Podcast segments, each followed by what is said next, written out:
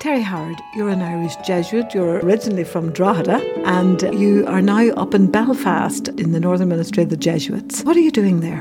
I'm there nine years now, and the main reason I went there was I was asked to become spiritual director of St. Malachy's Seminary, which I did for nine years, and it closed in 2018 after 108 years of being open. That is now part of the past for me. In fact, it has freed me up to become part of a new ministry that we're going to begin in Belfast to young adults. But what do I do in Belfast? I am chaplain of Ulster University, Jordanstown, and Belfast. I operate in an ecumenical chaplaincy with a Methodist chaplain, married woman, with Presbyterian chaplain, a priest, and with a Free Presbyterian chaplain. Four of us together. We operate from one desk, two computers, one budget, very small, and we have a sort of a social space where students and staff gather, and we have a prayer room. I say Mass twice a week in the prayer room, not wanting to take too much time in the prayer room because other people use it as well, and I don't want to sort of to monopolize the time. But we have a very, very small, very committed clientele who turn up regularly Monday and Friday for Mass, and it has been extremely, extremely important in their life. In the main room where we operate, we meet students, local students, but mainly international students. The students at Ulster University come from all over the world, from China, from Australia, from the Middle East, and they need a home from home. You know, people when they're away from home, they need a place to be able to socialize. And we set out to welcome people. We deliberately don't set out to proselytize. We tell them that's up front. So we're there to help as best we can. So we'll give a free lunch on a Tuesday where they can meet your friends and you can just relax.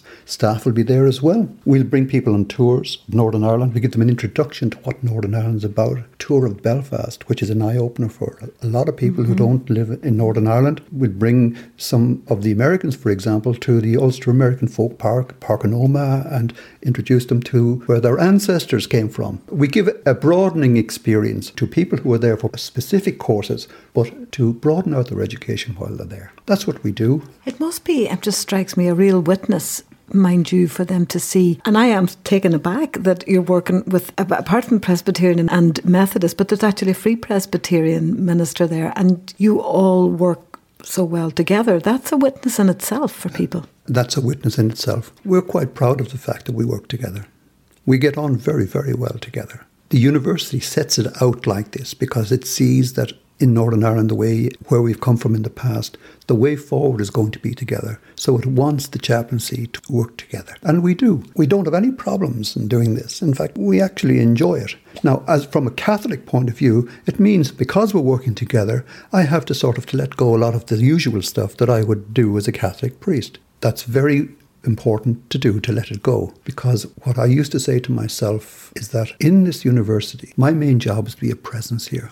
I remember one day sitting in the chaplaincy on my own. It was a Friday. I was there about six months and I realized I had nothing to do and I was very happy. Now, what was going on there? I had an awful lot to do, but it wasn't about doing, it was about being there. And I understood quite clearly you're not looking for results here. The quality of who you are is going to be the most important aspect of your presence here. So that's what I've been doing really for nine years. And what does it do for you? Do you get something back from those students who come and are they inquisitive? Do they want to talk about God and theology or what's it like? By and large, they don't. Now and again, you get the opportunity with one or two to talk about God and about who you are some students, particularly from the Protestant background, would be a little bit sort of reticent about approaching a Catholic priest. They know I'm a Catholic priest, but getting into conversation with me about who I am and what I believe in, a little bit sort of standoffish, I'd say, about that. But every now and again, I do get into conversation with some of them, usually on a one to one basis, and I get the chance to share a little bit about myself as a Jesuit and about Ignatius and about what Ignatius discovered. And it's a bit of an eye opener for them. It's enlivening for me when that happens. I'm not re- regretting that it's not happening every day of the week because there's more picked up by osmosis than by direct speech. It's more important that, for example, that I help prepare the, the, lunch, that I'm there to welcome people, that I dish out the soup. And then when everybody's sitting down, I take out my guitar and I play nice, quiet tunes there in the background. Nobody says diddly squat about it, except when they're going out, love that music. It's just nice to play that. That's really important eh, because well, on two fronts it strikes me. I remember years ago talking to one of our other Jesuit chaplains in UCD, and they were saying that sometimes some of the students who come actually couldn't afford a lunch. That's why they were there. And to get a bowl of soup and a bit of nourishment was important. And we forget that. Some people can be short of money, especially if they've come from another country. And then the second thing is just to provide a bit of a quiet ambience given the rush and bustle of study and the pressures. Must be welcome to those students.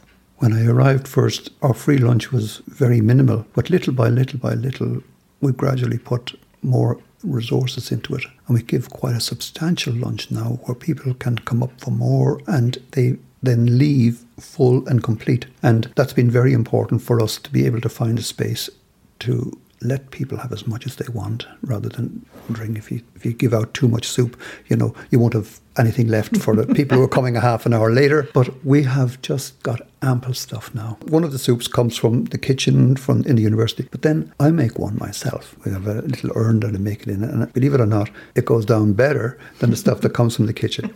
So I, I love that. I asked him, well, which soup do you want? The one Terry soup. I want that one. That's the one I want. but that's real hospitality, It's isn't it? That's a biblical. I mean, there, there are four people from mm. diverse traditions, but the core of the Bible message is hospitality. Yeah. It's hospitality, it's welcome, it's creating a space where they're at home. We're not pressurizing them about anything. We don't ask them to commit to anything. We just make this space for them where to, to meet their need, not our need. To meet their need. And they take of it as they need and then they leave. And you might hear a little bit a year or two later or a card when somebody has finished a course and you find an envelope coming with a card in it, just a word of appreciation about how much chaplaincy meant and how much it was a place where, because they were away from home, they were able to come there and they found a welcome and a place where they knew they could relax. That's very important when you see something like that. And I presume for yourself, you're a present as well when, and this happens unfortunately, but you know, students' parents die or a sibling or some tragedy falls. That's a time when people whom you might never see for lunch or anything else need to go and talk to somebody. Yeah, we have quite a number of students who are dying.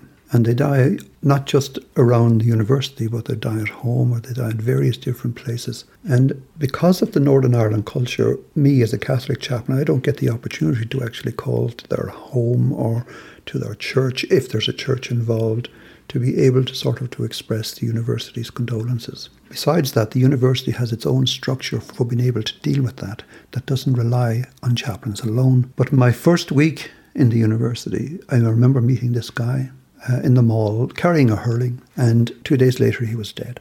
And uh, he died of meningitis. He was already sick and knew that. But my first experience was as a priest coming from the south, I just go straight to the parish, I can celebrate. I didn't know that that was not the thing to do in Northern Ireland, but that's what I did. But am I so glad that I did? And I had been in, in touch with that young man's family and his friends and the mates that he was in, living with in digs who knew he was sick but didn't know how badly he was sick. And to keep in touch with them over the next few years of their time in university. And they've gone through now and they're working else someplace in the world. But that'd be a huge loss in their life and a oh, huge thing to face at that age. Oh gosh, the poor fellas, the poor fellas. And these had been mates before they even arrived. And then in their second week in university, one of the mates is gone. How do you live with that? How do you live with that? And that's just one experience of stuff that's going on all the time. Other people are carrying it apart from chaplains as well. But staff in university have difficult experiences of young people who are dying. They're dying in car crashes and they die from natural causes. And it has a huge impact on people. But we're not as directly involved in it as maybe I might have expected if it was in a university down south. But there are things that are done in a different way in Ulster University. I'm on, more on the periphery of it, but pick it up what's going on. I'm informed when somebody dies, and the person who's uh, closest to that person's religious tradition, if they do have a religious tradition, might follow it along. So, what have you got and what do you get from that ongoing chaplaincy work? One of the greatest satisfactions I have, apart from being a qualitative presence to students and staff, is actually working with the staff of the university. Believe it or not, I'm finding that the staff have a greater need for me, of me, than sometimes the students do. Because today it is not, the working environment for people today is not as secure as it used to be. And that creates an uncertainty in people's life and, and it brings on sort of a, an anxiety sort of uh, condition. Uh, and people need help to be able to move through that sort of an experience. So I find myself talking to people who need to talk. And I become the listener. And what I try to do is listen really, really well because I've discovered for myself that when I listen really, really well to somebody, really well, that listening is healing and the other person will find something through it. So I do a lot of listening, a lot of letting people speak, a lot of picking up the feelings of what's going on, feeding it back to them, and helping them to process whatever it is that's going on. Does that tie in then with your training as a spiritual director because you are a trained spiritual director as well? I think, yeah. My main work, I would say, in Belfast is takes place in my home. I have been doing spiritual direction for the last nine years. I would see maybe two people a day, four or five days a week, on top of everything else. And I've learned to appreciate that I have a gift for spiritual direction. I'm able to hear what's going on in a person's life and feed it back to them in a way that's not directional, so to speak, but to help them to hear what's going on. And I've seen it again and again and again how people can be helped. So that developed sense of being able to spot God's movement in somebody's life through listening, I bring to the university. It's just part and parcel of who I am now. Whether it's in the university, whether it's at home, listening to anybody it's always with an eye to the gifts that I would have developed in spiritual direction. And who would come to you, Terry? At home, my main ministry is both lay people and priests and deacons. More recently, in the Down and Conor, there has been the introduction of the permanent diaconate. These are laymen, married, some of them, most of them, some not, but they become deacons not on the way to priesthood, permanent deacons. And as part of their training, they have to have a spiritual director. So I would meet one or two or three of those as they journey through their four year program and accompany them. Even after they are ordained, they might continue, as some do. I would meet a number of priests. I would meet a number of lay people who might have some involvement with other retreat houses or have a developed sense of a spiritual life and they need spiritual direction. That'd be men and women? Men and women. I would meet people from the local parish where I play guitar on a Sunday morning for a kids' mass who come to me and they have a particular need, and I would say, maybe a few sessions of spiritual direction might help you, and they would come. So I meet a, a whole variety of people, lay and religious, well formed people, and people not particularly well formed, but people who are in need. And it's the ministry of spiritual direction just enables me to help them to move the next step. That's probably the best way of putting it. And it's Belfast, so presumably, you know, you're from Drogheda, the south of Ireland. Does the Troubles and that legacy play a role in people trying to process their own faith journey? I've come across very little of it where people are trying to process their own faith journey through particular difficulties in the Troubles. Very little of it. I think people do a lot of processing of their own faith journey, troubles related, on their own. At this stage now in Northern Ireland, it's a post conflict sort of uh, society. People are living very much without war, without fighting, very much in a peaceful place without there being peace per se. I'm not finding that people are needing to sort of to come to process stuff. I think to sort of move beyond that themselves. They're moving ahead now with their own particular lives in the way that they need to. I'm sure if I was dealing in a particular type of ministry, where there are people still living with hurts from Northern Ireland, I would come across them in that particular ministry where they might need some psychotherapy or psychology work. But I don't come across that much myself. Others would. And are you fulfilled in that role as well? It sounds like you're saying to me that that's something that you've really found that you are graced and gifted at, and that that's an important part of your ministry in the North. There are times when I have finished spiritual direction that I'm so affirmed in who I am and I say to myself, and I say to the superior in the house, you know, this is the most important ministry we have. I hope I never leave Northern Ireland. I say, I say this to him because Northern Ireland is so different, you know, to the south of Ireland. In what way? Well, as a southerner, you see, I would see Northern Ireland in the way that I was brought up by the media and by culture to see it. But when I get to Northern Ireland, I discovered that there's a whole new reality of people here that I don't know. And I described it for myself when I arrived. like I was going back to primary school and having to learn something from scratch again. But I set out and deliberately, in fact, to inform myself and to get educated on what makes Northern Ireland Northern Ireland. What about this group of people that I don't know about? To go and find out. I've learned some of my most deep stuff I've learned from a Methodist minister called Johnston McMaster. For me, he's the one who opened my eyes about the reality of Northern Ireland as a state and the Republic of Ireland as a state and where those beginnings of state took place. Both of them have a blood sacrifice. One has 1916 GPO,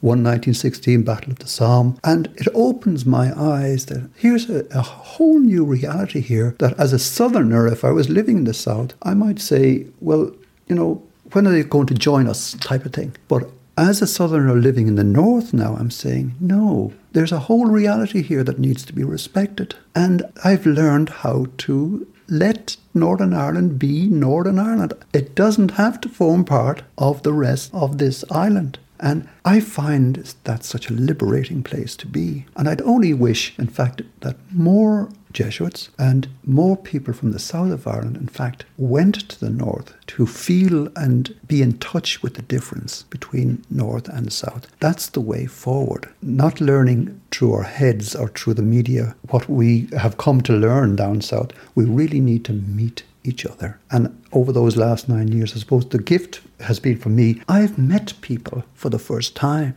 and it's changed me. And I'm delighted. I don't want to leave the north of Ireland now, and I'd love to stay there now for as long as I'm let because I've come to appreciate different groups, different cultural backgrounds, different loyalties, all deserving respect. Yeah, including nationals, because I'm obviously a northerner, I'm a nationalist yes. from the Bogside, and I would love to see that unity. No, not at any price, obviously, but that's where my natural move toward would be, draw would be. And I mean, I'm keeping an open mind whether there will ever be unity. I'm listening to the Good Friday Agreement, the will of the people. I'm very respectful of that. What more concerns me is that we get to know each other. That's what's going to make the difference. And as a Southerner, there are people I don't know, but I'm getting to know them now. And you will hope to do that for some time.